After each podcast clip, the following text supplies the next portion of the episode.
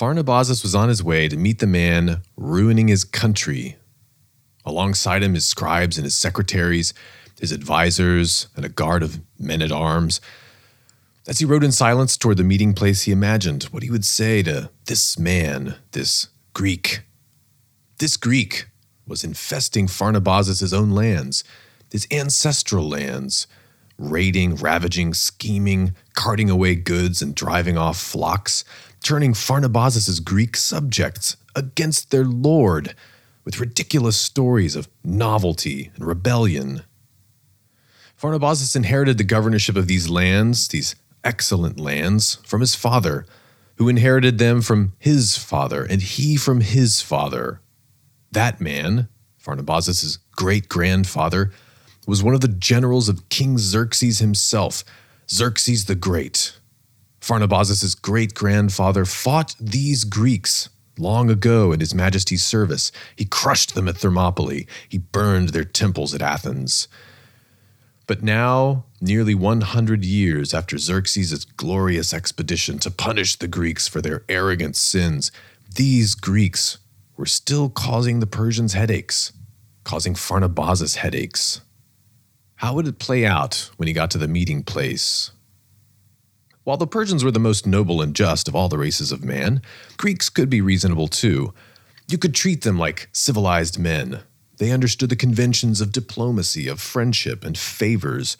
Pharnabazus could picture the coming scene. He would, of course, speak first, as he was the elder, but he would address these men in their own language. As governor, as satrap of Phrygia, this province of the Persian Empire, Pharnabazus had to rely on the intelligence, the character, and the willing compliance of so many Greeks who lived in the rich cities along the coastline. They were among the region's best fighters. He had to be completely fluent in their language. And as he and his counterparts sat on their ceremonial diplomatic thrones, Pharnabazus was going to open the conversation by pointing out all the favors he had done for this Greek and his city, the fairness he had shown to them. Then he would complain about the injustice of these military operations in his own territory. Pharnabazus dressed for the occasion, as a Persian noble does. He wore a proper ceremonial robe, a diplomatic robe, worth several dozen head of oxen. His chamberlain arranged for proper facial makeup on the eyes and the cheeks, as one does, to project the appropriate level of dignity and authority. And there were the incense and the perfumes, the sweet-smelling spices, as was only fitting. But as they drew near, he saw the other party. There they were, resting in the shade beneath a tall plane tree. A small group of soldierly-looking men, all dressed the same, reclining almost casually in the grass in workmanlike military attire. Ha, very well then. At first, Pharnabazus wondered, where's their leader, the man he needs to talk to? But as he got closer, he saw. There was one man lying down among the group. He was smaller than the others, but as he spoke with them, you could tell by the vigor of his gestures and by the posture of the others, the way they all looked at him and subtly responded to his every expression. It was unmistakable. This was the man, the king of the Spartans. Pharnabazus dismounted and started to approach. The Spartan king rose from the ground and dusted some grass off his tunic. Pharnabazus' attendants began to run up with the gilded couches, the ceremonial cushions, the fans, the post and canvas and ropes for the satrapal tent. But Pharnabazus waved them all off impatiently. Not today. He handed his cloak to a minister, strode up and looked the king in the eye. So then, they would do it Greek style. Pharnabazus smiled politely. He extended his hand, the king extended his, and they shook. Then Pharnabazus, the son of Pharnaces the Second, the satrap of all Phrygia, got down and reclined right there on the grass with the Spartans. He began by addressing his adversary by name in the vocative, Agesilaus, that is, Agesilaus.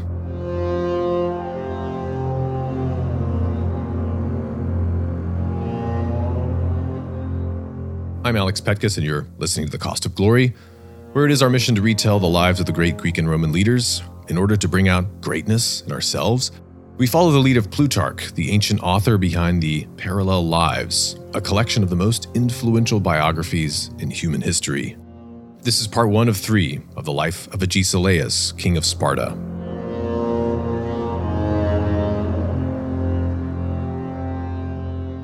Plutarch lived about two thousand years ago in the early Roman Empire, around the time of Seneca and Epictetus. He wrote his biographies in parallel. He'd pick one Roman from the past and a Greek from an earlier era, before the Romans took over control of Greece, and he'd write up their lives and compare them side by side. Agesilaus' Roman counterpart is Pompey the Great, the famous friend and then mortal enemy of Julius Caesar. Both Agesilaus and Pompey were noted for their skill in commanding armies. Both were famous for pushing military campaigns further east than any of their countrymen ever had. Plutarch also titles Agesilaus as the Great, and perhaps he was the greatest of all Spartan kings. But like Pompey, Agesilaus also had a softer side. He was a devoted friend, to a fault. One time he heard about a friend being accused of a crime, and he wrote to the judge, "If Nicias is innocent, acquit him. If he is guilty, acquit him for my sake. But whatever you do, acquit him." Anyone who encountered Agesilaus walked away remembering his grim and sometimes odd sense of humor. One time he was performing a religious ritual, and he was bit by a louse mid-sacrifice. And he didn't flinch or stop the service, but he plucked the louse up and crushed it before the eyes of his associates, and he said, "Ah, what delight to catch the plotter, even here at the altar." Criminals in those days often ran to altars for sanctuary to escape punishment for their crimes. And Agesilaus was quotable. He was like Lincoln or Churchill or Einstein, someone who people just attributed random quotes to because it was plausible. Reportedly, when someone asked him why Sparta had no walls, he pointed to a group of citizens in full armor and he said, "These are Sparta's walls." But then again, that quote is also attributed to other figures. He was modest. Plutarch, some four hundred years later, visited Sparta, and he saw Agesilaus' spear, which they still preserved with reverence even then. And it was no different from the spear of other men. Hey guys, before we go on, an urgent message here. If you're a fan of The Cost of Glory, you will love another podcast hosted by my friend and colleague, Ben Wilson. It's called How to Take Over the World. I think the name alone probably ought to convince you. How to Take Over the World is a similar concept to Cost of Glory, but it includes more modern figures. I love it. You'll love it. My favorite episode is probably Vladimir Putin, so go start with that one. You should subscribe too, and it's available right here in your favorite podcast player. Also, if you haven't heard, we at Ancient Life Coach are organizing a retreat in Rome. It's focused on the art of public speaking and public writing, which the Greeks and the Romans called rhetoric. We will see some of the places in the city where many of the greatest public speaking events in history happened. Some of them I've told about already in this podcast, others we'll get to later. And we'll also read about and discuss some of the great texts and ideas on the classic art of rhetoric, with an eye, as always, to improving ourselves for action. Spaces are filling up fast, but we have a few left. Find out more at ancientlifecoach.com slash retreat. Okay, back to the show. But for all his winning charm, Agesilaus was a force who stamped his era indelibly. The earlier Greek historian Thucydides said that in his own day, Athens, while officially ruled by the people, was in fact subject to the rule of the leading man in the city. That was the statesman Pericles.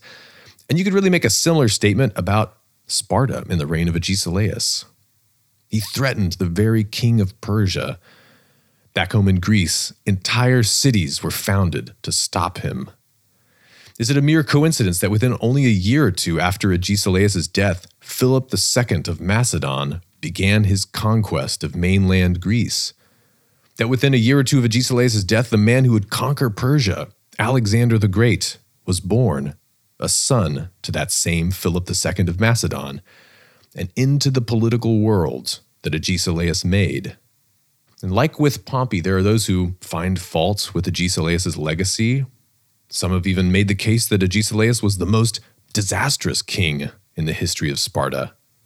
But our job, as always, following Plutarch, is to try as much as we can to discern the true character of the man. And understanding this begins with the fact that Agesilaus almost never became king. In fact, he almost didn't even make it into manhood. The Spartans, or Lacedaemonians as they usually call themselves, they lived in a large mountainous peninsula in southern Greece called the Peloponnese. Their homeland, which they called Lacedaemon or Laconia, was in the south of that peninsula. The Peloponnese is a little bit smaller than the U S state of Massachusetts. It's about two-thirds the size of Belgium. And like all of Greece, it was filled with other fiercely independent, warlike city-states of various sizes.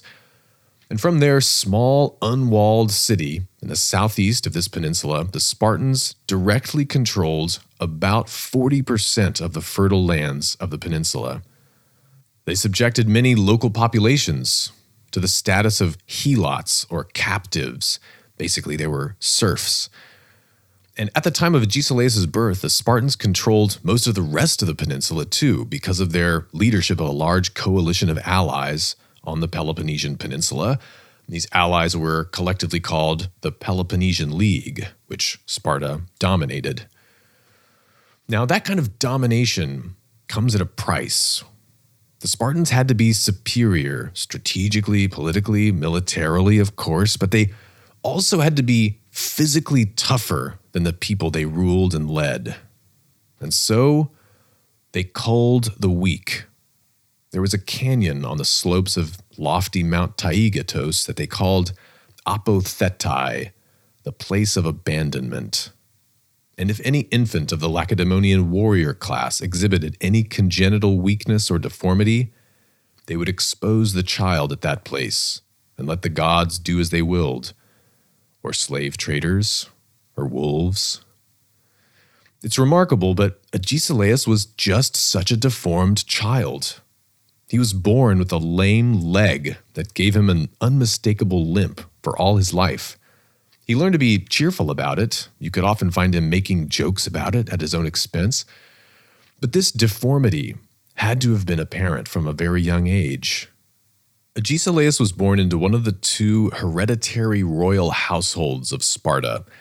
They had a unique dual kingship system that we'll talk about in a little bit.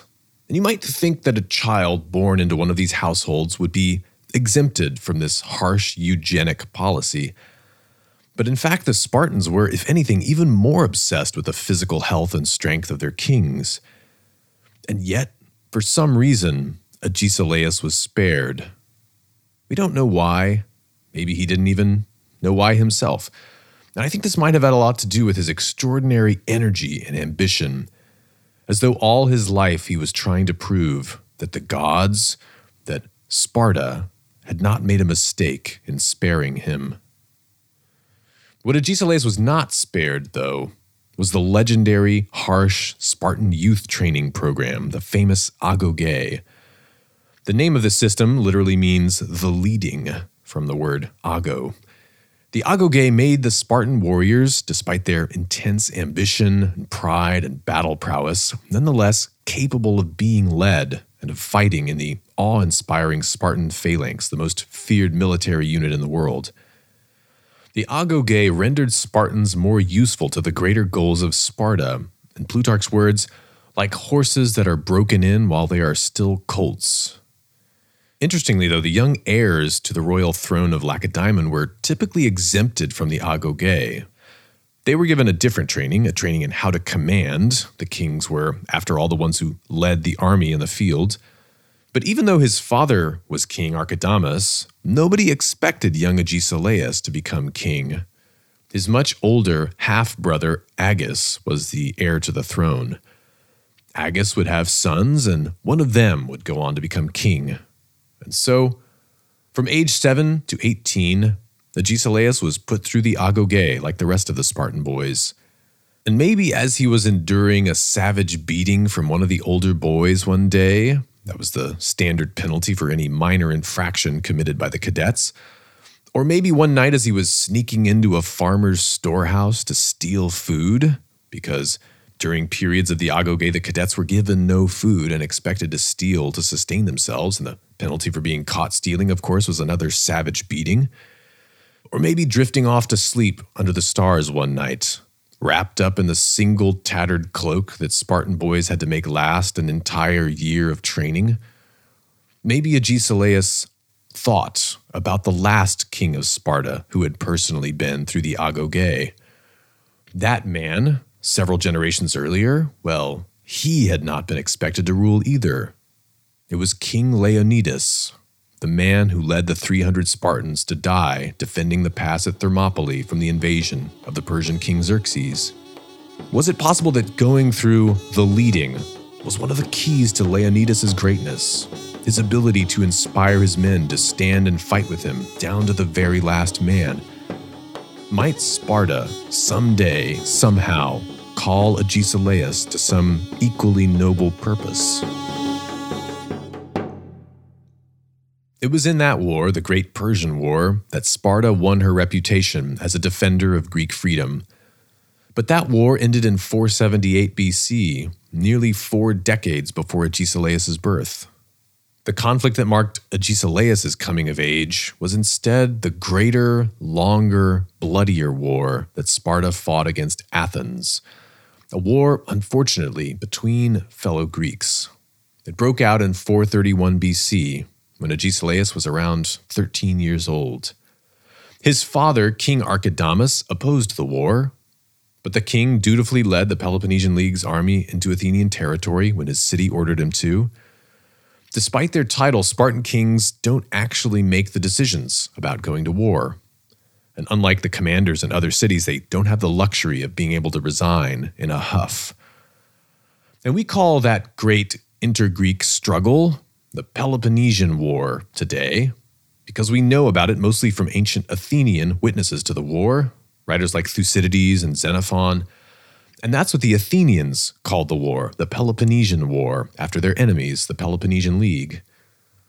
When Agesilaus got old enough, he fought alongside his countrymen in the Athenian War, as the Spartans called it. He was probably there in four eighteen B C at the Great Battle of Mantinea, one of the largest in generations. At Mantinea, his brother, the new king, Agis, led Sparta and her allies to a victory over Athens. The Peloponnesian War pulled the entire Greek world into conflict, from the powerful cities of Sicily and southern Italy in the far west, all the way east to the Greeks on the coast of Asia Minor. Cities and islands were forced to pick sides, Athens or Sparta. Anyone that tried to stay neutral got dominated or captured, like the unlucky island of Melos. In that kind of situation, how could Agesilaus, or anyone for that matter, hope to resurrect the old Spartan ideal of Greek unity against barbarian domination, the legacy of Leonidas and Thermopylae? That kind of stuff must have sounded like playground fantasy by four thirty-one. How could Agesilaus, as a grown man at least, ever really imagine that he himself, an unusually short, limping, minor relation of one of the two kings of Sparta, was the man destined to try it? Well, to answer that, you have to go and understand a little bit of how the war ended and about the man who ended it. He was Agesilaus' friend. His name was Lysander. And we've told Lysander's side of the story already elsewhere in his biography, so check that out sometime. But let's review a bit of the context here. In four oh four B C, after twenty-seven years of conflict, the Spartan coalition finally, decisively, defeats the Athenians and ends the war. And they do it with a shock upset victory. They annihilate the Athenian naval fleet in a surprise attack. It's called the Battle of Aegospotami. And Lysander is the Spartan who pulls it off. Without their warships, the Athenians are helpless. They've been under siege by land for about ten years, and they can't contend with the Spartans on the land. And without a navy, they have no way to supply their city from the sea. So after they lose around two hundred ships in a single afternoon, almost their entire fleet, they capitulate pretty fast. and things get interesting for Agesilaus here. This victory made his friend Lysander the most powerful man in Greece.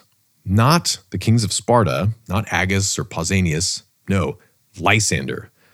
Lysander won this victory at the Battle of Aegospotami, operating as the Lacedaemonian admiral. As I said, the Spartans have a unique system of two hereditary kings, and the kings have various limited powers at home in peace. But in war, the kings serve their primary function, and that is to take turns leading the Spartan land armies. But the kings, like most of the rest of the Spartans, are really land specialists.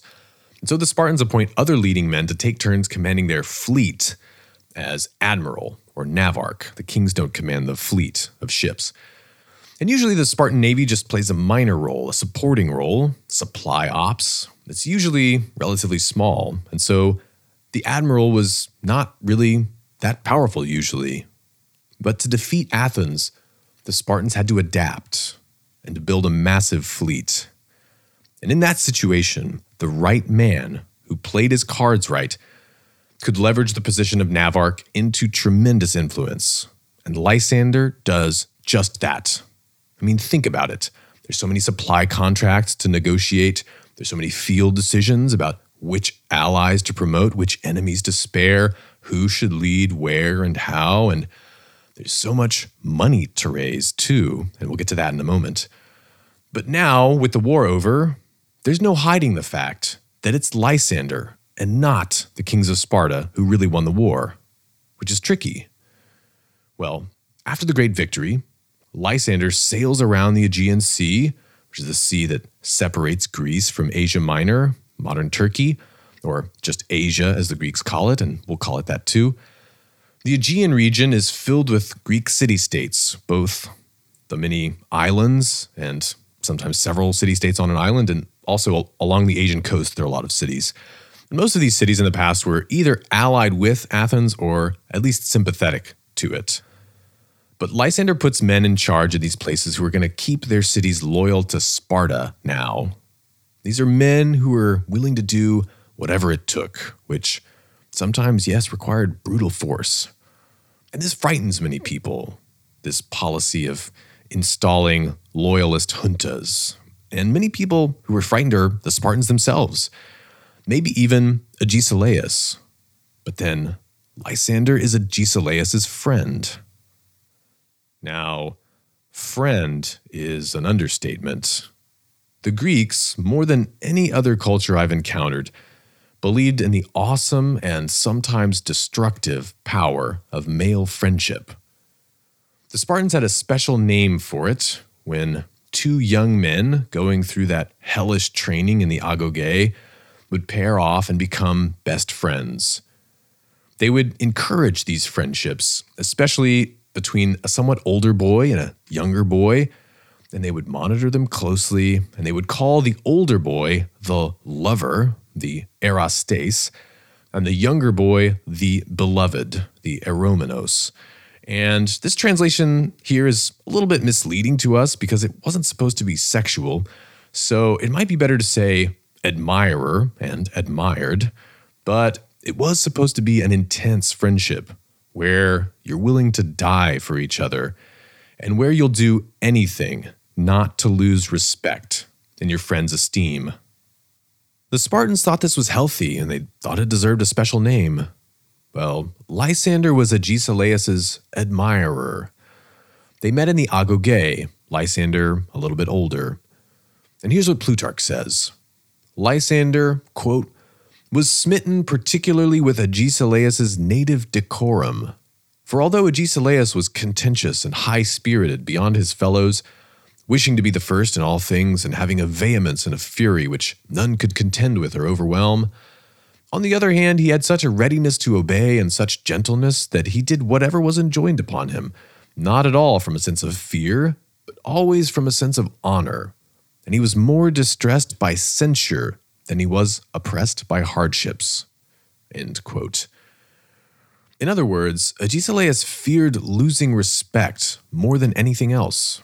He and Lysander were maybe the two most talented and ambitious men alive in Sparta at the time. Agesilaus and Lysander might have gone down as one of the great friendships in history, like Epaminondas and Pelopidas of Thebes, or David and Jonathan of Israel. They might have, if the circumstances had been different. But let's not skip ahead. Now, after Lysander won the war in four oh four B C, Agesilaus, now a man of about forty, well, given his prominence at Sparta as the half-brother of King Agis, he can't help but hear the sort of things that some Spartan nobles are saying. Lysander will corrupt our way of life with all that foreign gold he's bringing in. Our new allied cities are run by friends of Lysander, not friends of Sparta.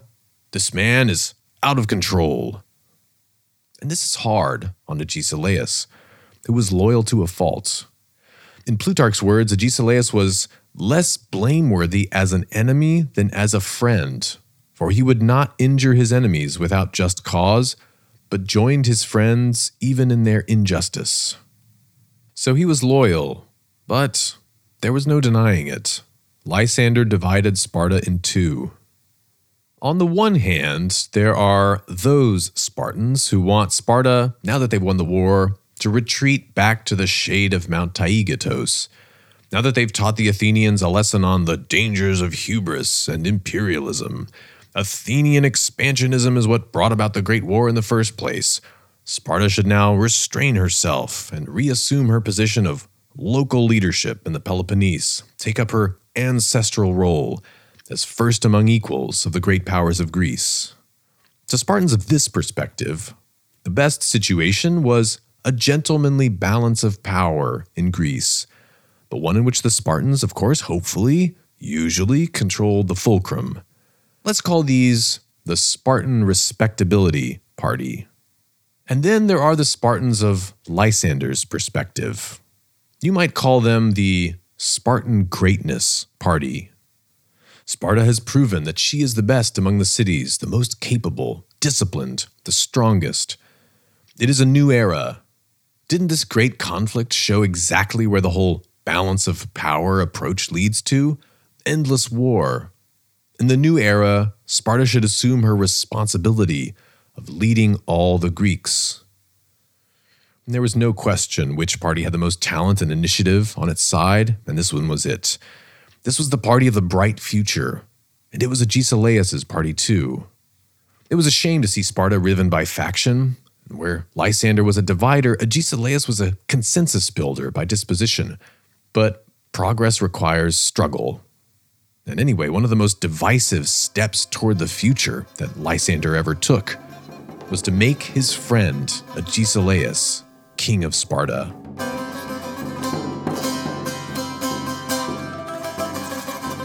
Sparta, again, has two kings.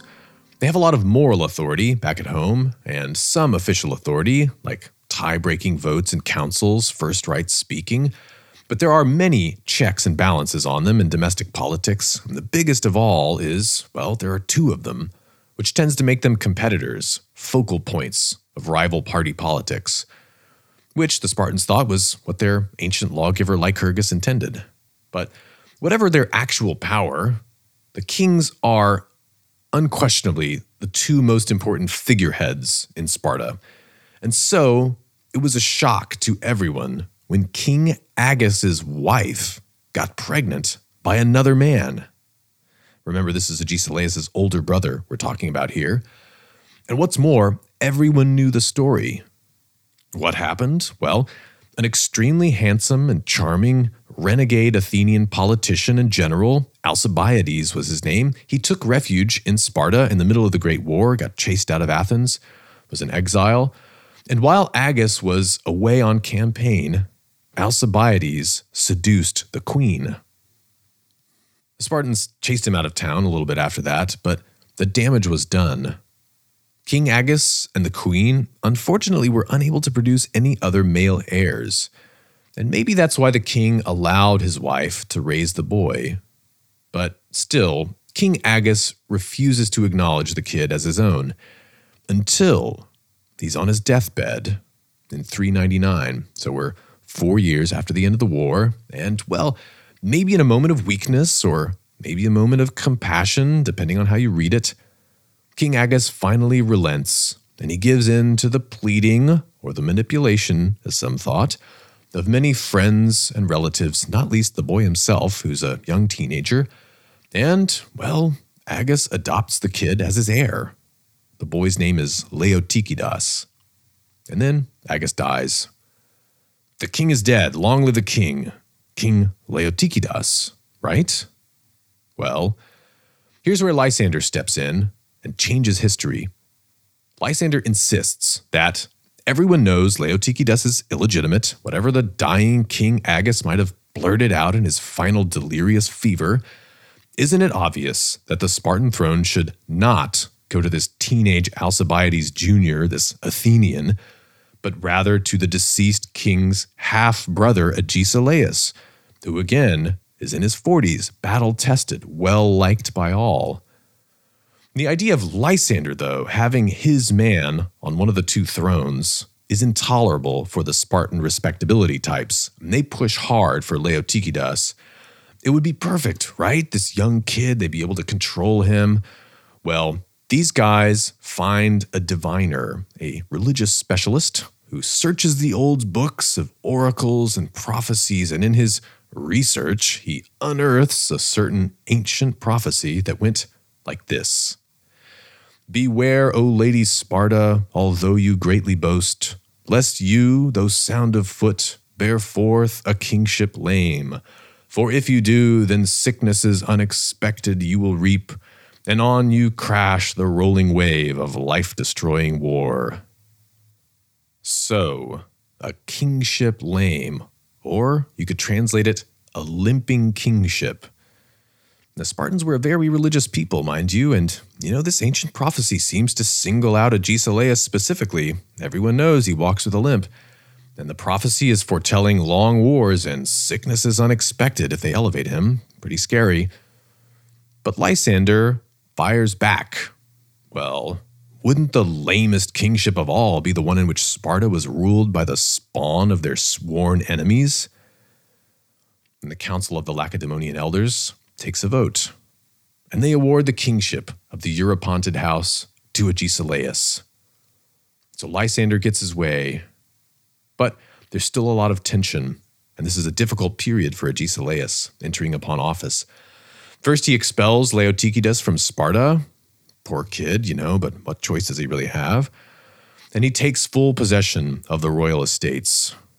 But he makes a smart move here. Agesilaus doesn't want to be a divider, but a uniter of Sparta, remember? So he takes half of all the royal properties, wide, rich farmlands, the foundation of family wealth, and he distributes them among the poorer Spartan citizens.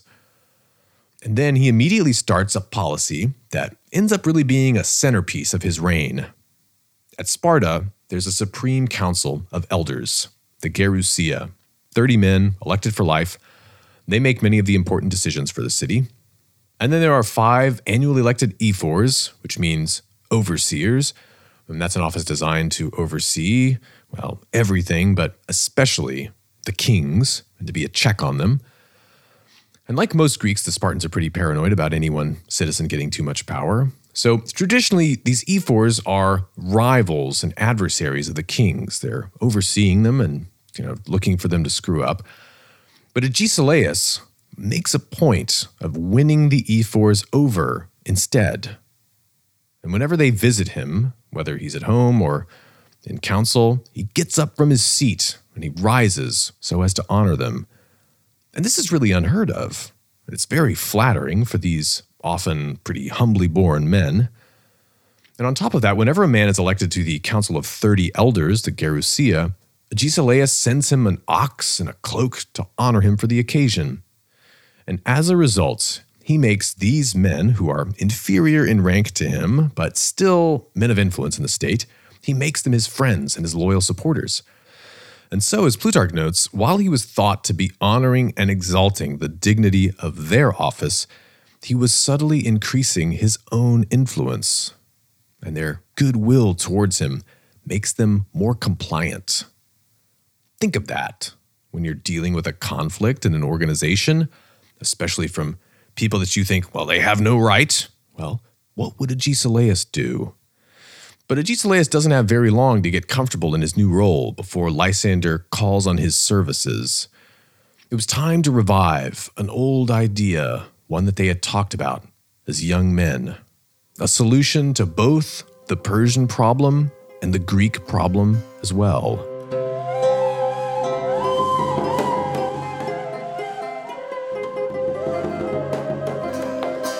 The Greek problem was simple.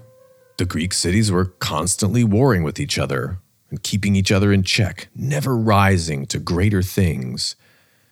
And this was related, though, to the Persian problem. For more than a hundred years now, the Greeks have been living in the shadow of the Persians. Ever since Xerxes' great Greek invasion failed, the Persian kings, with their massive resources and massive empire, stretching from Turkey to Kuwait, from Egypt to Afghanistan, the greatest land empire the world had yet seen, well, they've been interfering in Greek affairs, playing them against one another wherever possible. The Athenians built their great, now fallen empire by claiming leadership of a Greek anti-Persian defense league. They proved that you could unite Greeks more or less willingly around this common endeavor of ending Persian influence in the region. Athens' fatal flaw was the arrogance and unrestraint of its average citizens. It was a democracy. In other words, ruled by a mob. The mob was greedy. The mob was all for abusing their unlucky, inferior, subordinate cities in the league. And this was what provoked the war, which cost them their empire. Sparta, though, was ruled by a few of its best men, the best of the best. Its decisions were made by natural-born leaders, war-hardened, the Gerousia, the ephors, the kings. And Sparta now had the beginnings of their own empire. And moreover, Athens could harass Persia, but they could never hope to conquer it because Persia was a land power and Athens was a naval power. All of their efforts over the years of Athens' anti-barbarian league, the Delian League, it all added up to little more than organized piracy. But a land power like Sparta, well, and now was finally the time, because Persia was weak, weaker than ever. Now, one has to admit, Lysander did use the Persians to defeat the Athenians. He persuaded the Persians to pay to build a Spartan navy, a huge outlay of gold to build hundreds of ships. Lysander's main contact, though, among the Persians was a prince named Cyrus. And Cyrus was the best Persian by far. He was a dear friend to Lysander, to many Greeks, a good man. It was hard to even call such a sophisticated lover of Greek culture a barbarian. But now Cyrus was dead. He staged a coup. He tried to overthrow his sluggish, weak, and envious older brother, the Persian king Artaxerxes. ten thousand Greek mercenaries followed Cyrus all the way to Babylon. They won the battle against the king. Yes, there were many more barbarians in that army, but everyone believed that it was the Greeks that were most of all responsible for the victory. They proved, once again, the superiority of heavy Greek infantry tactics against Persian troops, just like they had long ago at Thermopylae. Heavy Greek infantry tactics, of which Sparta was the master among masters. Unfortunately for the coup, Prince Cyrus was killed in that victorious battle. But that left Artaxerxes, the weakling, still on the throne. And the ten thousand Greek mercenaries fought their way back to Greece all through hostile territory. Most of them, anyway, made it. They were ravaging the backyard of the great king of Persia, practically unopposed. And the story is told in Xenophon's Anabasis, and you can, by the way, check that out in our recent series for more on that book. But think of the military intelligence that the Greeks now have at their disposal from all these men, and even more importantly, the open secret, no longer a secret at all really, that all the Greek cities are now talking about.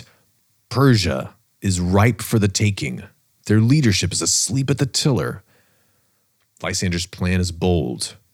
It's time to unite the Greeks. Sparta is the city to unite them. Agesilaus, you are the man to unite them. And so, how could Agesilaus refuse? Well, Lysander gets into motion. He taps all of his contacts, leaders of all the Greek cities on the coast of Asia Minor, people that he's installed, and letters start pouring in to the Supreme Council of thirty at Sparta from across the Greek East. And these letters all tell the same story, some story about the king of Persia organizing a retaliation against the Greeks for participating in the usurper's army. They stand in need of a defender. They beseech holy Lacedaemon, blah, blah, blah. Whatever. It wasn't entirely false. But every single letter demanded that the Spartans send Agesilaus to lead them in a defense against the aggressions of Persia. And so the Spartans, somewhat reluctantly, dispatch Agesilaus with a small band of advisors, including, of course, Lysander, as well as a modest force of troops, not their best troops, mostly freed helots, but fine, some troops. And Agesilaus meets up with a force of five thousand of Sparta's Peloponnesian League allies, drawn from dozens of different cities, and they begin mustering their transport ships for departure.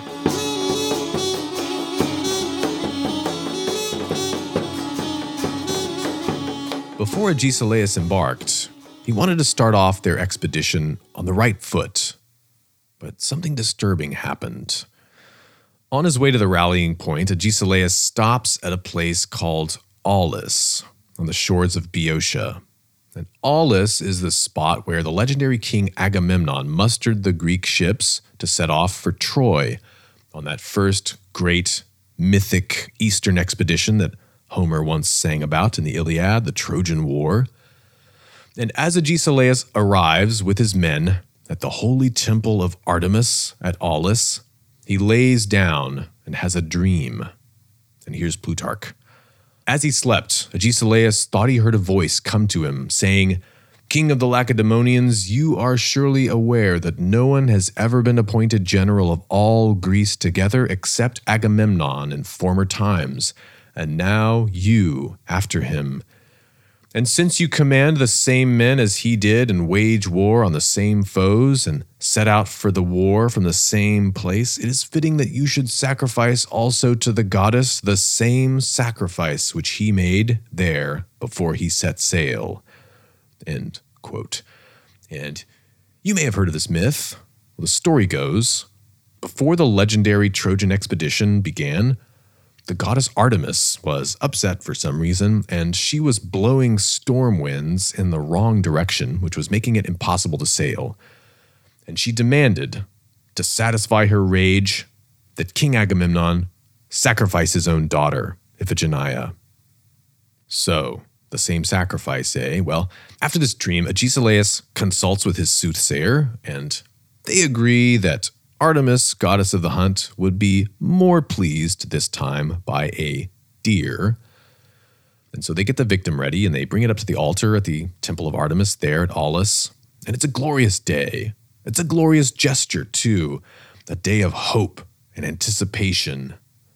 But as they're right there in the middle of the proceedings, with the legs of the victim freshly roasted on the altar there, a small band of horsemen appears in the distance, coming fast.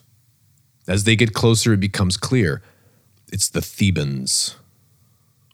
Ah, Thebes, the one allied city that refused to send any troops for this Asian invasion. Allied city is a little bit too cheery of a word for what the Thebans were now. And they're not at war, but relations aren't exactly great between Thebes and Sparta. Thebes was an ally, crucial to the Spartans' victory over Athens. So they felt, at least. But the Spartans had, well, not been so generous in dividing the spoils of war. The Thebans thought that they were just getting the crumbs from Sparta's table like they always did. I mean, really, though, hadn't it been Lysander and the Spartan navy that defeated Athens? The Thebans were a land power, a notable one, but that's still all they were. They had failed to adapt, hadn't they? Well, Thebes had demanded, after the war, that Sparta annihilate Athens. And Thebes is actually a lot closer to Athens. It's on the other side of Athens from Sparta. And Lysander was actually the main voice against this. He wanted Athens mainly to stand as a bulwark against the rising threat of Thebes, which he foresaw.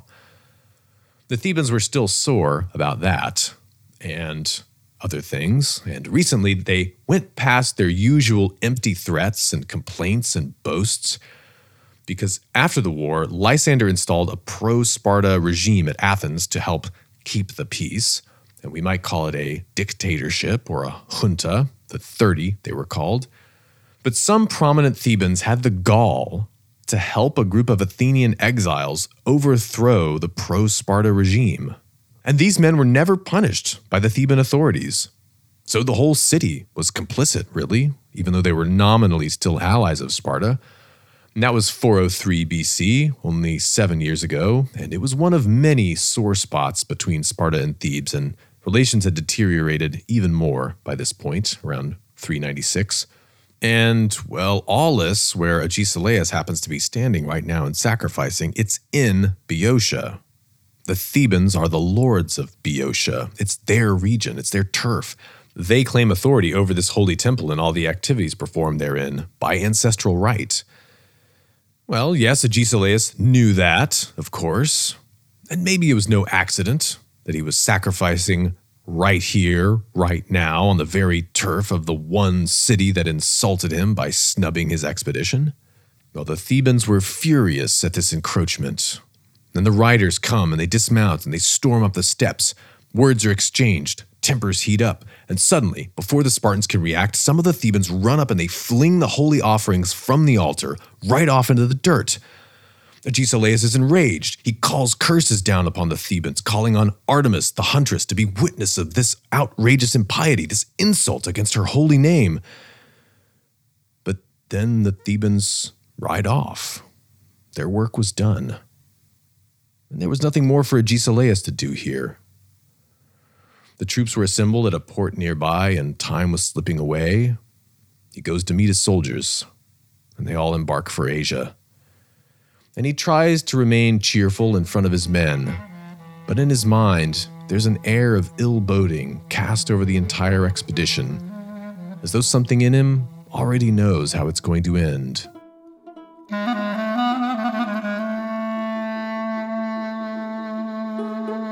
But nothing to help you put your dark thoughts away like a sea voyage. Agesilaus lands at the great city of Ephesus, and he gets to work. Shortly after landing, he gets a message from Tissaphernes. That's the local Persian governor, the satrap of Lydia. And Tissaphernes asks him, what does Agesilaus desire by landing in Asia? And Agesilaus replies, that the Greek cities in Asia shall be independent, as are those in our part of Greece. These are rich Greek cities of Asia that he's talking about. Cities of Aulis, cities of Ionia, like Ephesus, Colophon, Clazomenae, Miletus, Smyrna, Priene. They're perched at the mouths of deep-soiled valleys with rich mines, excellent ports, the jewels around the neck of Asia.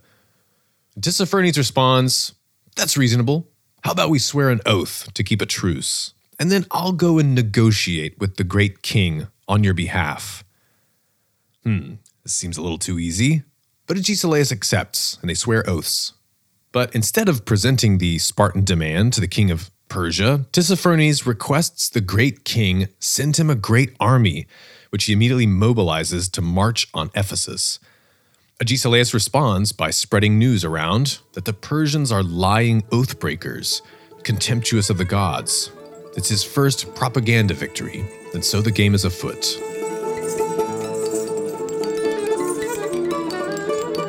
But before he can really pursue the war fully, Agesilaus is faced with a difficult choice, and this went on to be one that many blamed him for. You see, when the Spartan mission arrives at Ephesus, every city dignitary, every foreign diplomat, mercenary captain, or merchant contractor turns his eyes and his flattery not to Agesilaus and the other Spartan leaders, but to Lysander. This was understandable. Lysander did, after all, spend the past decade and a half in this theater of war, building friendships, contacts, constitutions, empire. It is even said that Lysander was the first Greek to be given honors equal to a god when the nearby island of Samos changed its national festival for a year or two to be in honor not of Hera, but of Lysander.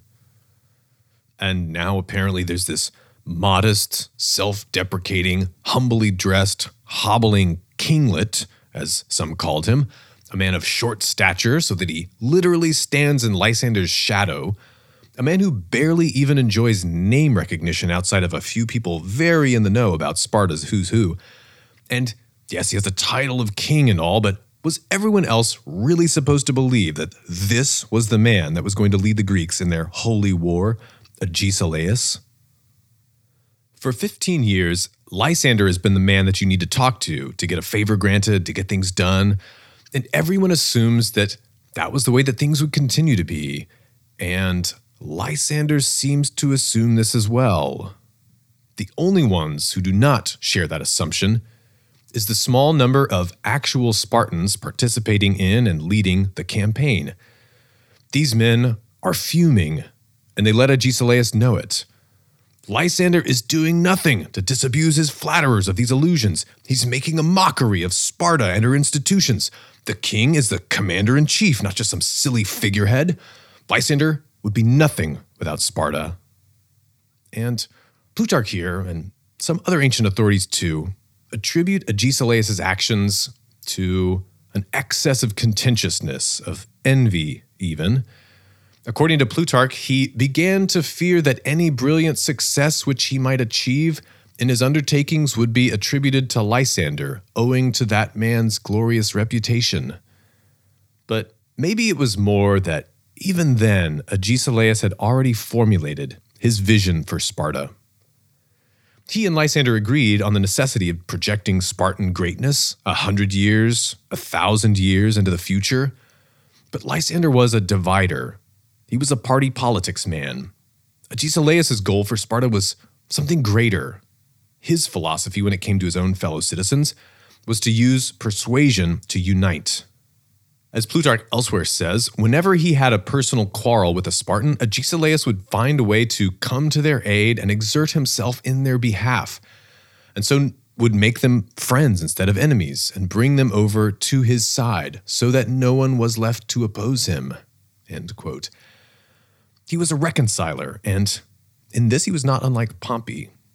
Lysander, though, with his divine honors, with his exotic Persian friends, with his, let's admit it, unmasked contempt for the freedom of Sparta's Greek inferiors, he was a most un-Spartan Spartan, and as he was now, at least, it was hard to see how he fit into this new Sparta that its new king was envisioning. And so Agesilaus, for the good of Sparta, he could hope, did a thing most contrary of all to his character, and he turned on a friend. Lysander would express his opinion on decisions in the king's council for all to hear. Agesilaus would make the opposite decision for all to see. Lysander's friends and associates and clients would show up at Agesilaus' quarters with favors to ask. They would be denied. Their rivals, even unworthy men, would show up and beg the king for something, and he would grant it with ease. And Lysander is a smart man, and he catches on quickly. He stops offering advice, stops recommending friends. But some of the other Greeks and out-of-towners are a little more slow-witted and dull when it comes to picking up subtleties. So Agesilaus removes all subtlety. Lysander needs an official position, a title, to clarify his true role. Agesilaus makes him his royal carver of meats. Did it pain Agesilaus to abase his childhood friend like this? To deliberately dishonor the man who had shown him the ways of Spartan politics, of Greek politics? The man who had made him king, who arranged this whole expedition for him, the biggest opportunity of his life? What did he feel like when Lysander, at the end of his wits, came to him and said, "My king, grant me one favor, as much for the sake of those who look to us for guidance as for my own? Please, station me somewhere else, somewhere I will be less obnoxious to you. Wherever I go, I will endeavor to aid your purposes." Well, it must have been painful to hear that. And yet, didn't it simply have to be done? How could a Sparta-led coalition thrive under the cloud of a man who split Sparta down the middle? Lysander was already greater than a Spartan king. How could Sparta come together? How could it even survive if Lysander made yet another, even greater notch in his war belt, a Persian victory? Agesilaus wasn't the only one to realize it. Lysander had to be lowered.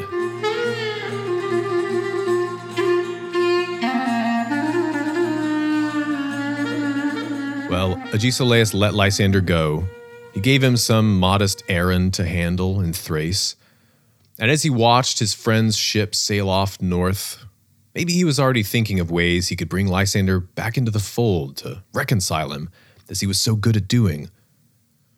He had to rearrange the pecking order, yes, but it could be one that would include Lysander in a prominent position after things cooled down. Sparta needed Lysander's talents. Agesilaus needed him.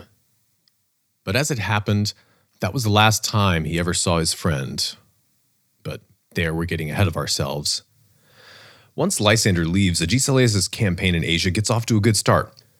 Agesilaus' plan is essentially to detach the Persian subject peoples one by one. The Persian Empire is a massive and decentralized polity. Even their local governors, their satraps, have a lot of autonomy, and they occasionally even fight each other. And the king doesn't really care, as long as the tribute keeps flowing in. And the plan is, rally the Greeks first. They generally live on the coast. You get them to permanently throw off their Persian overlords to liberate themselves from the burden of paying tribute. And then they can convince other of the subject peoples deeper in the hinterlands to follow and spread chaos in general for the Persian king. Egypt, in fact, has been an open revolt for more than a decade, and so that's an example that they can point to that other peoples can follow. And it's a good plan. And even if it works only partially, well, they could still free the Greeks of Asia from tribute. I mean, if they don't conquer the Persian king and all. And they'd free those Greeks in the name of Sparta, in the name of Agesilaus. But it really is looking like it's going very well at first. One of the many notable things that Agesilaus does in Asia, and there's no time to tell all of them, is he tricked Tissaphernes. And this was an achievement. If you're familiar with Xenophon's Anabasis, you'll remember Tissaphernes, satrap of Lydia, as a pretty devious man. Among his many tricks and deceptions, Xenophon says Tissaphernes was the one responsible for originally alienating the two royal brothers from each other. He slandered Cyrus before King Artaxerxes, and that eventually led to Artaxerxes retaliating, and that provoked Cyrus's coup attempt. Tissaphernes also tricked the generals of the ten thousand Greeks in the aftermath of the great battle of Cunaxa, where Cyrus died, and he pretended to be their friend, and then he lured them into coming to dinner with him under the banner of peace, then he murdered them. Well, Agesilaus manages to trick Tissaphernes to leave the great rich city of Sardis unguarded. He sends out some uh, mixed intelligence signals. It's pretty tricky. So the Greeks plunder Sardis and its territory, and Tissaphernes' Persian enemies take this opportunity here.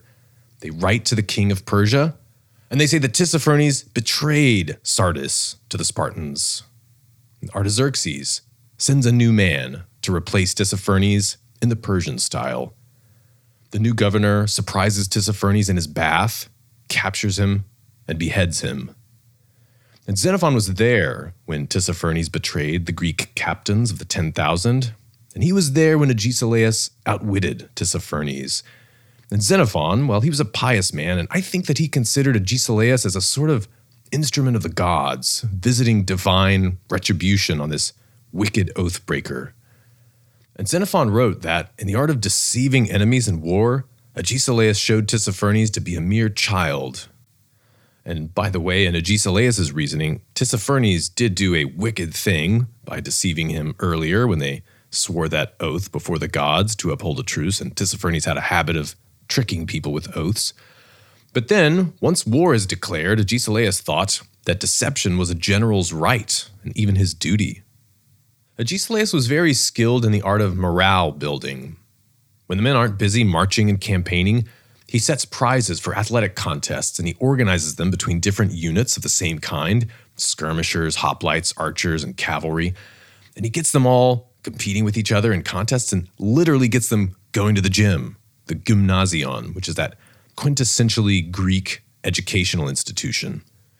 And at one point he's at Ephesus and he decides to give the troops a little encouragement. He has some of the prisoners of war that have been captured from the Persians stripped down and paraded in front of the troops. And they're pasty white and weak-looking. And Agesilaus calls out in front of the men, "Do you see now who we're fighting against?" And the Greeks cheer. This only confirms the Greeks' belief that compared to the Persians, they themselves are the superior warriors. They're the ones who make the habit of training long hours in the hot sun in their gymnasiums to prepare for the life of war that they see as the shortest route to the best prizes anyone could hope for. And the new governor of Lydia, Tissaphernes' replacement, he soon offers Agesilaus a lot of money, thirty talents of silver, to go raid Phrygia to the north. In other words, just go to another Persian satrap's lands and bother him instead. Which is pretty funny, but there's Persian government for you. And Agesilaus accepts. What a deal, right? To let the Persians finance his Persian war effort. And so he heads to the territory of Pharnabazus. And as he goes along, he settles in at Phrygia. He's capturing cities. He's conducting raids. He's getting to know the territory, sharpening his skills as a general. But he's also making an impression on the peoples of Asia. And Plutarch talks about his simplicity of life, how he slept on a bed as humble as anyone's in the army, how he was indifferent to the weather, cheerful in the heat, the cold, the rain, the sun. He made a stark contrast to the Persian viceroys and generals who were cruel and pompous and reveled in wealth and luxury. And now the locals can see these same men flattering and genuflecting in front of a regular-looking, smallish man in a paltry cloak who speaks to them in his brief and simple Spartan way, his laconic way. Agesilaus is becoming the man, at last, that everybody's talking about, that they're coming to to get things done. He settles affairs between quarreling factions in cities. He arranges marriages for his friends. He's spreading the message of Greek independence, of Spartan restraint, of unity, and of loyalty to friends. More and more cities are coming over, and the wealth of Asia, and Phrygia in particular, is pouring into the army's treasury, and it's starting to look like maybe even he underestimated the promise of this great campaign. Maybe those bad omens were all just superstition. And it's at the height of his power that Agesilaus is approached with a message. Pharnabazus himself, satrap of all Phrygia, a great wealthy land, a vast kingdom, in the eyes of a Spartan at least, Pharnabazus wants to meet him in person and discuss their mutual interests. Well, Pharnabazus must be feeling the squeeze indeed.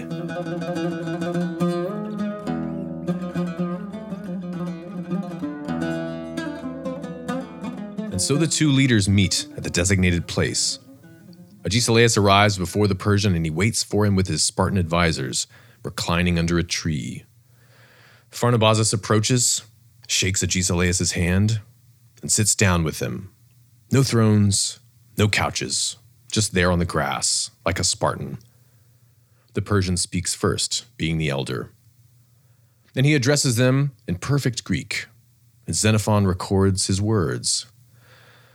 "Agesilaus and all you Lacedaemonians who are present, I became your friend and ally at the time when you were at war with the Athenians. And not only did I make your fleet strong by providing money, but on the land I myself fought on horseback with you and drove your enemies into the sea. And you cannot accuse me, as you accused Tissaphernes, of any double-dealing toward you at any time, either in deed or word. Such a friend I proved myself. And now I am brought to such a pass by you that I have not so much as a meal in my own land, unless, like the beasts, I pick up the crumbs of what you may leave. And the beautiful dwellings and parks, full of trees and wild animals, which my father left me, in which I took delight. All these parks I see cut down, all these dwellings burned to the ground. If it is I that do not understand either what is righteous or what is just, then you teach me. How are these the deeds of men who know how to repay favors?" And well, Agesilaus can see that this noble man's words have struck a nerve in the hearts of the Spartan captains present. They're looking at the ground, blushing, embarrassed. You see, Pharnabazus knows who he's dealing with. He's making a pretty fair complaint here. He's pointing out that he's become a guest friend, a xenos of the Spartans. He fought the Athenians alongside them a decade earlier. And for the Greeks, to be a xenos is something sacred. It's a relationship between men of different cities and countries who are bound together by a higher principle than the customs of individual states. Zeus, the supreme god, watches over the relationships of xenoi. He punishes people who betray their guest friends without just cause. So, Agesilaus has got to think carefully about his words. And he responds. Here's Xenophon again. I think you know, Pharnabazus, that in the Greek states also, men become guest friends of one another. But these men, when their states come to war, fight together with their fatherlands, even against their former friends, and if it so chance, sometimes even kill one another. And so we today, being at war with your king, are constrained to regard all that is his as hostile. As for yourself, however, we should prize it above everything to become friends of yours. And then Agesilaus makes Pharnabazus a proposal.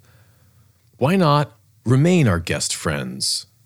We don't propose you become our subordinates, to change one master, the king, to another, Sparta. No, why not become your own master? We Spartans are poor, but free.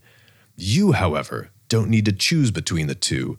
Keep your great ancestral patrimony. Use your talents and your resources not to increase the king's empire, but your own. Well, Pharnabazus looks at his Spartan counterpart, and he looks at the other Spartans, and they now seem like they've recovered their confidence. And they meet his gaze. Agesilaus is proposing that Pharnabazus revolt from the king. Think about it.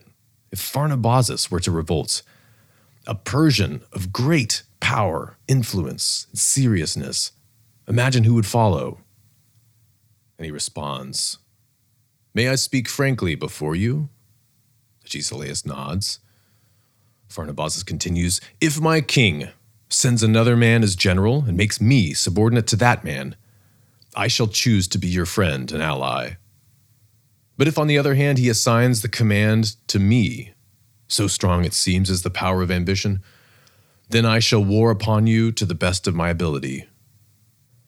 Well, Agesilaus grasps his hand, and he says, Ah, would that a man so noble could become our friend. And then he promises to leave Pharnabazus' territory as soon as he can, and the delegations part ways. But before they leave, Pharnabazus' son runs up to Agesilaus, and they have a conversation. And on this occasion, the king of Sparta accepts Pharnabazus' own son as a friend, as a xenos. And later on, when the young man was exiled from his home, Agesilaus helped him start a new life in Greece. Now, however, Agesilaus is at last in position to strike at the heart of the matter in this expedition. He's proved his worthiness far and wide in Asia. Greeks and barbarians alike are flocking to him as a brilliant general, as a representative of Sparta's finest traditions. And on top of that, as an honest man, as a champion of their interests, every bit as ardent as Lysander had been, no less fearsome, and yet more gentle, more kingly. He's built up a great war chest to finance a great, bold move, too. There's no sense in warring with this or that local satrap. He sees that he can make peace with them now. It's time to turn his attention to a great inland march, an Anabasis, as the Greeks called it. The main force of the ten thousand Greek mercenaries who marched with Cyrus had joined with him, and they were now under his command. Battle-hardened soldiers, captains, expert in Persian affairs, advising him in his very tent. It was time to set his aim at the king of Persia, at the great king himself, as they called him. Strike the shepherd, and the sheep will scatter. But just then, envoys arrive at Agesilaus' camp from Lacedaemon with the worst possible news. A new war has erupted back home. All this time, the great king of Persia has not been idle. He stretched out his long arm from Babylon or Susa or Persepolis or wherever he was at the moment, and through his agents he secretly dropped a few modest-sized sacks of gold coins into the pockets of the anti-Sparta politicians in a few cities to persuade them to stir up the mob. ten thousand derricks, the famous Persian royal coin with the archer figure stamped on one side. That was all it took to get a war declared on Sparta on the home front, something to distract them, to distract all the Greeks from this most serious purpose that they could possibly pursue, this threat that they posed to the Persian king. And who were the cities declaring war? Argos and Corinth were in it. But of course, taking leadership of them all was Thebes. This was infuriating, but the news that came with it was enough to put any Spartan of the time into shocked silence, or any Greek alive, really. The Spartans had sent a force into Boeotia to contain the Theban threat early, but in a Theban surprise attack before the gates of Haliartus, as he covered their allies' retreat, Lysander and his elite Spartan bodyguards got isolated, overwhelmed, and killed.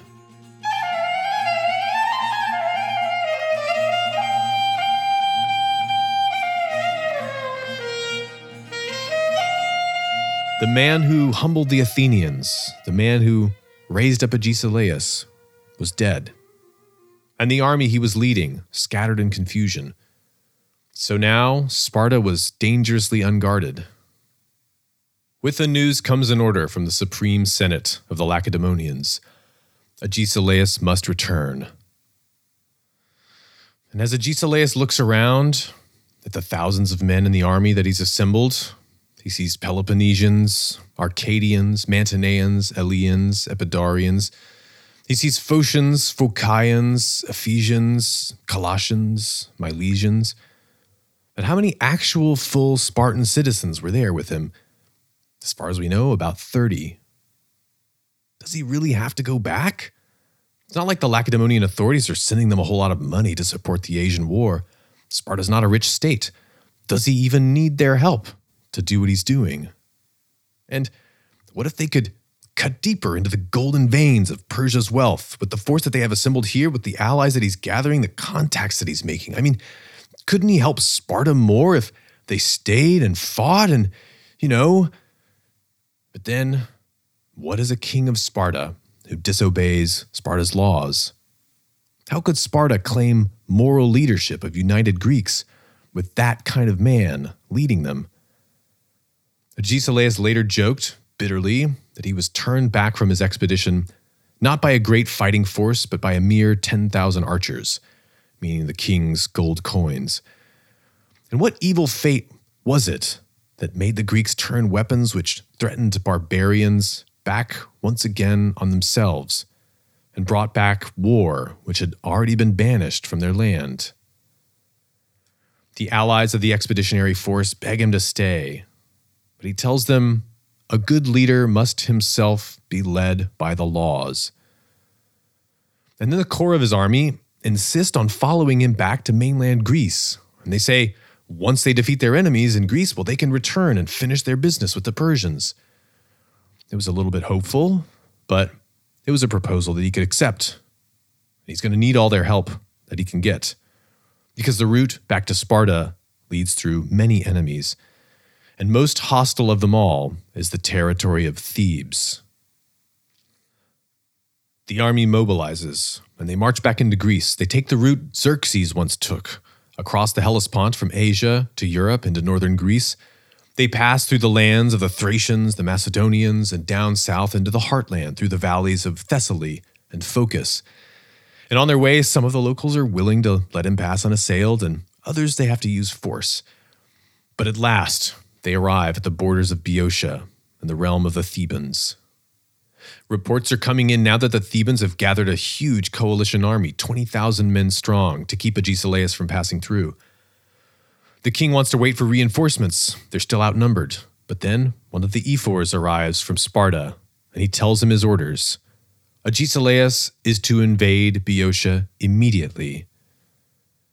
So then, it was time to settle their scores at last. The Lacedaemonian king marches his army through the hot gates at Thermopylae. If only it was for a nobler cause. And the armies meet in central Boeotia, in the neighborhood of a little town called Coronea.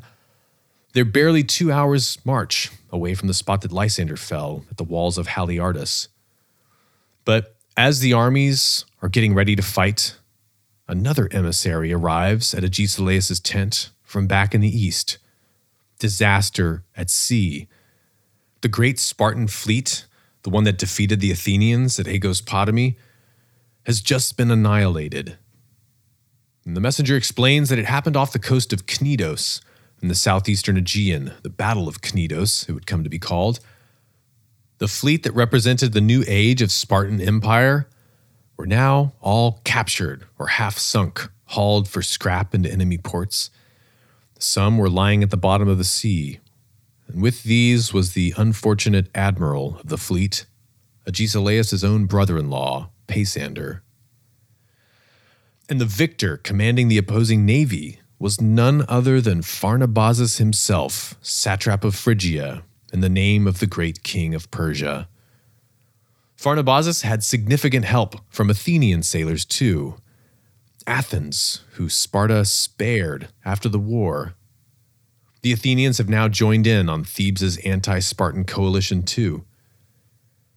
And you know, the significance of this sea battle can't have been lost on Agesilaus.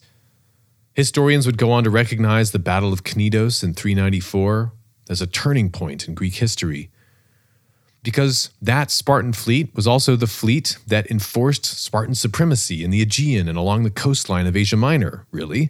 It was that fleet that was guarding the supply chains of the Asian expedition. And that grand Spartan armada, remember, it was built with Persian gold, built in the shipyards of the great cities on the coast of Asia. The Spartans had no thing like that of their own. They didn't have that kind of money, those kind of shipyards. The fleet was not an easily renewable resource. Agesilaus thinks on this, and then he has his captains and lieutenants go and spread the word that the Spartans have won a great victory at sea at the Battle of Cnidos. He knows, as Napoleon put it, that three quarters of victory is down to morale, and these are not the pasty Persians who they're fighting, but sun-hardened veteran Greek phalanxes, the spears and horses of the lords of Boeotia, the sons of Cadmus. So he made the call that he did. Perhaps the next day would bring a different message. And then he draws the troops up into their battle lines. In Agesilaus' camp on that day was Xenophon the philosopher. By then, Xenophon was already a war-scarred young man, but as an old man, looking back after forty more violent years of Greek history, Xenophon wrote about the Battle of Coronea that there was no other battle like this one in all our times. Not since Agesilaus' youth at Mantinea more than two decades ago have so many Greeks lined up their spears to try them against each other.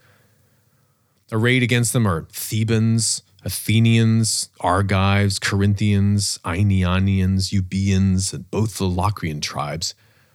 On Agesilaus' side is his coalition of fighters from the eastern cities, the Aeolians, Ionians, Hellespontines. There's a small vanguard of Spartan men-at-arms together with his Peloponnesian forces, as well as some rebel Boeotians from Orchomenus, who recently joined and turned against their former Theban masters. The Theban coalition advances first. The ground is densely overgrown. It's hard for the armies to see each other as they move. But when they get within six hundred feet, Agesilaus gives a sign, and his priest sacrifices a goat to Artemis, the huntress. And then he sounds the charge.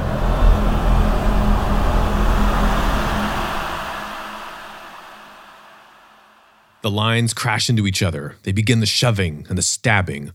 On the right wing, the Spartans grind through the Athenians. They overwhelm them. But the Thebans, the finest fighters on the field besides the Spartans, they're devastating against their rebel neighbors from Orchomenus, and they cut a bloody swath through them on the far left of Agesilaus' line, where the men from Orchomenus were stationed.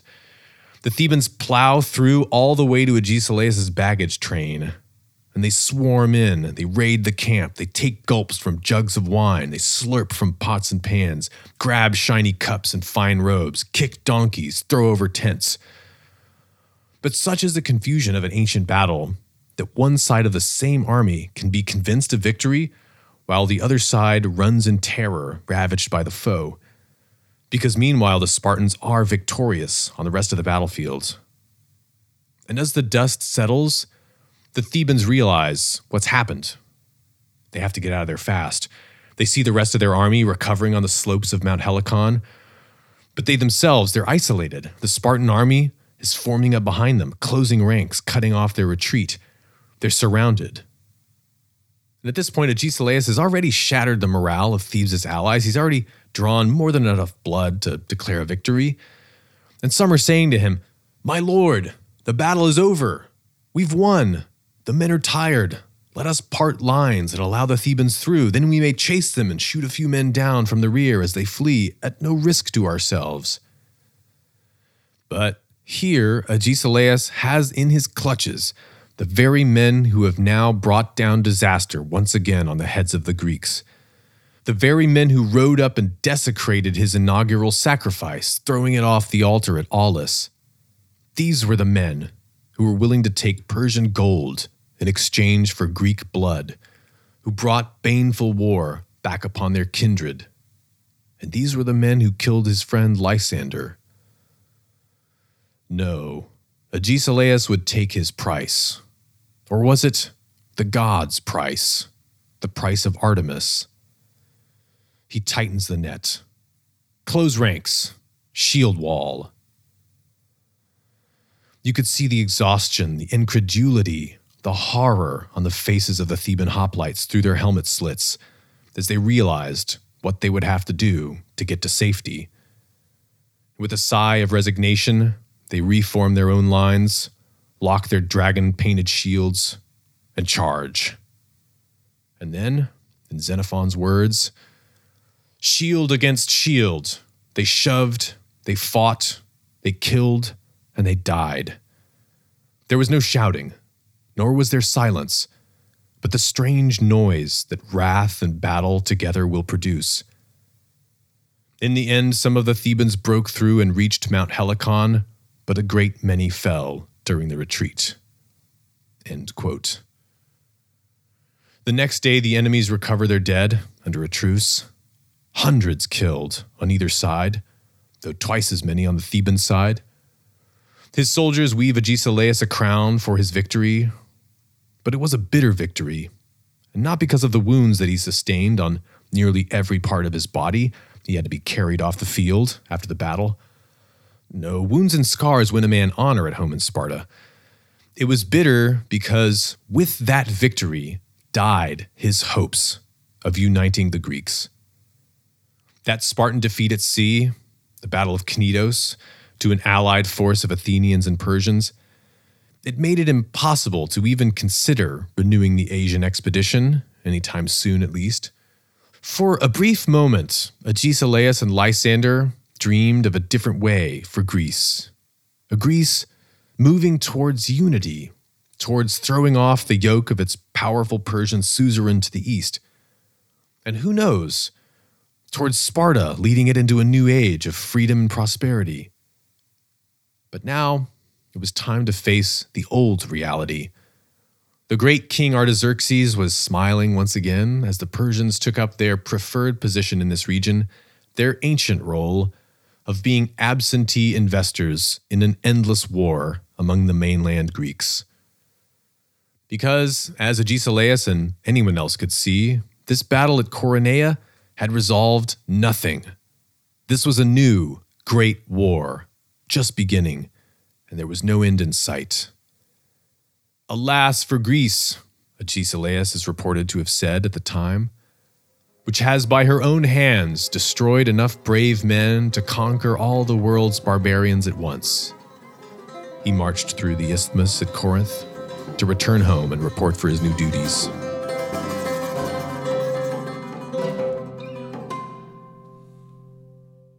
Agesilaus' story is only beginning, but I think there are a few things that we can take away here. First of all, Agesilaus had a handicap. But instead of getting bogged down with insecurity, he found a way to channel it, to convert it into his drive to win, to prove that the gods had spared him, had elevated him, and given these opportunities to him for a reason. So if you have a handicap, maybe it's not physical, maybe it's mental or personal, some other way, but maybe it's a disadvantage and it obsesses you and it threatens to trip you up. Refine that obsession and make it into your fuel instead.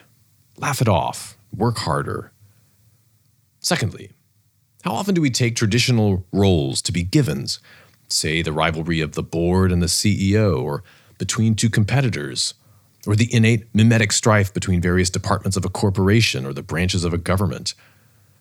Agesilaus didn't take his role as king as a given, something that was determined by precedence in all ways. He didn't want to quarrel with the Ephors and the Gerousia. He wanted to befriend them instead. And by deferring to them, he mastered them, as we'll continue to see. And he tried to break the traditional pattern of animosity between individual Persians and individual Greeks with Pharnabazus. And that example brings out another point. Agesilaus was meticulously trustworthy with his friends. Xenophon remarks that it was because he was so trustworthy that Pharnabazus felt comfortable telling him, hey, if I don't get promoted by the Persian king, I'll join you. That's treasonous. And Agesilaus could have used that against Pharnabazus for some kind of short-term gain. But he saw his reputation as one of his greatest assets. And he didn't see being trustworthy with his friends as in any way hindering him from being tricky and clever and even deceitful against his enemies. Finally, don't we sometimes let bad news demoralize us and trip us up in the fights that we still need to fight? Agesilaus realized this tendency in others, and he also mastered it in himself. He knew before the Battle of Coronea that his hopes were lost. And in these kind of situations, it's hard to maintain focus. It's hard to want to fight for one hundred dollars when we were so close to having ten thousand dollars. But we have to think of doing the best that we can with our actual reality and doing the best for the people who are counting on us. Friends, family, leaders, followers, and our future selves. And we can find it within us to fight that much harder.